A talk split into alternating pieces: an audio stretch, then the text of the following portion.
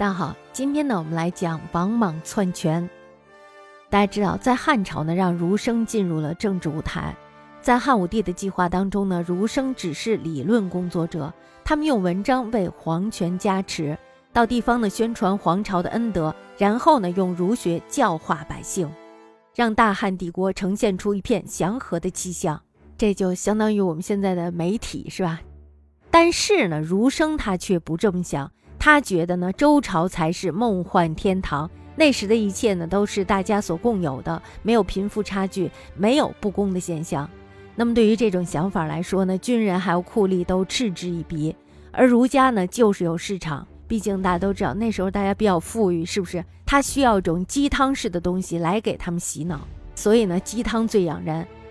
那么在汉武帝去世以后呢，大汉帝国的主线呢就是文法吏和儒生的斗争史。文法吏与儒生呢一直斗争，直到王莽篡权。然后这时候呢，儒生大获全胜，儒家的崛起呢有很长的路要走。公元前八十一年，霍光以汉昭帝的名义召集了六十多名贤良文士来长安，对汉武帝时期的政策进行了一次大讨论。贤良文士们主张的是缩小政府的规模，放弃盐铁等垄断行业。重农抑商，让利于民，再次实现文景盛世。但是大家知道，桑弘羊他是反对的。为什么呀？文景之治只是在那个特定时期出现的特殊历史情节而已。那我们已经走过了那条路，那条路还适不适合了呀？与现在的社会并不符合。所以呢，他认为政府应该积极参与社会事务，用强制的手段调制社会需求，最终达到富国强兵的目的。他出的那三条算命告敏，军书平准，盐铁官营，这不都是为了充盈国库的吗？那时候是因为人民有啊，是不是？可是现在人民还有没有那么多了呀？并没有那么多。桑弘羊和这些贤良文士呢，可谓是争论不休，互不相让。从二月一直争论到了七月，最终呢，贤良文士取得了胜利，大汉帝国因此废除了酒类专卖和关内铁管。那么到第二年的时候呢，桑弘羊因谋反罪被霍光处死。在六十多名贤良文士当中呢，有一位学者呢叫桓宽。那么他在回家以后呢，就把会议的过程整编成了一本书，叫做《盐铁论》。不论是会议还是《盐铁论》，表面上呢是在讨论一个经济问题，但是呢，实际上背后还是一个意识形态的争论。大家想一下，是不是这样的？桑弘羊呢是法家的，贤良文学士是儒家。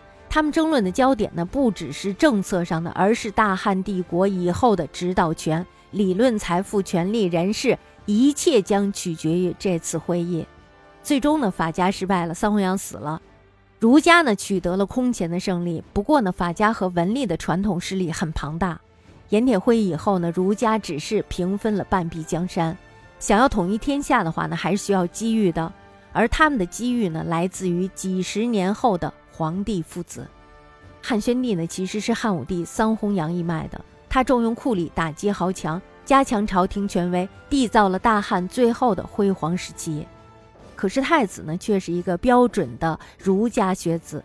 太子呢，对汉宣帝是不满意的，他认为他父亲的做法太过残酷，于是呢，他就经常想说服他的父亲，让他用仁义教化来统治天下。汉宣帝呢一听很是生气，汉朝的制度既霸王又混杂，也就是一手面包一手钢刀，听话的吃面包，不听话的吃钢刀。他本来是想废掉这个太子的，但是呢一想到曾经和皇后一起走过的艰苦岁月，这样呢他就下不了这个决心了。于是他就想，哎，算了吧，听天由命吧。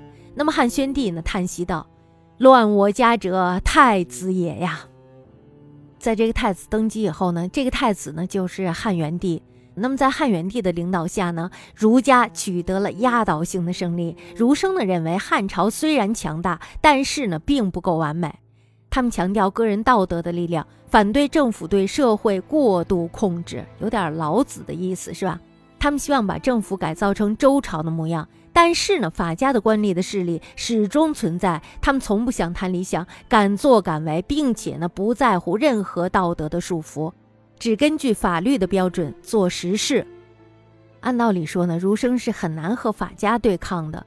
可是呢，帝国的民间社会提供了最广阔的市场。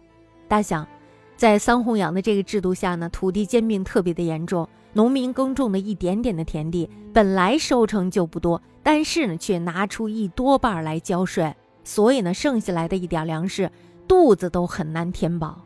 而占据大片田地的豪族，却有很多办法来偷税漏税。朝廷的官员穷奢极欲，地方的官员呢，只知道盘剥。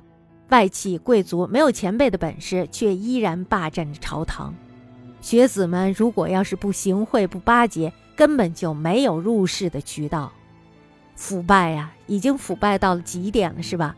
那么除了既得利益集团呢，所有的人都希望这场变革改变现在的一切。那么儒家呢，这时候就即将统一天下，只缺乏一个首领。此时呢，王莽迎面走来。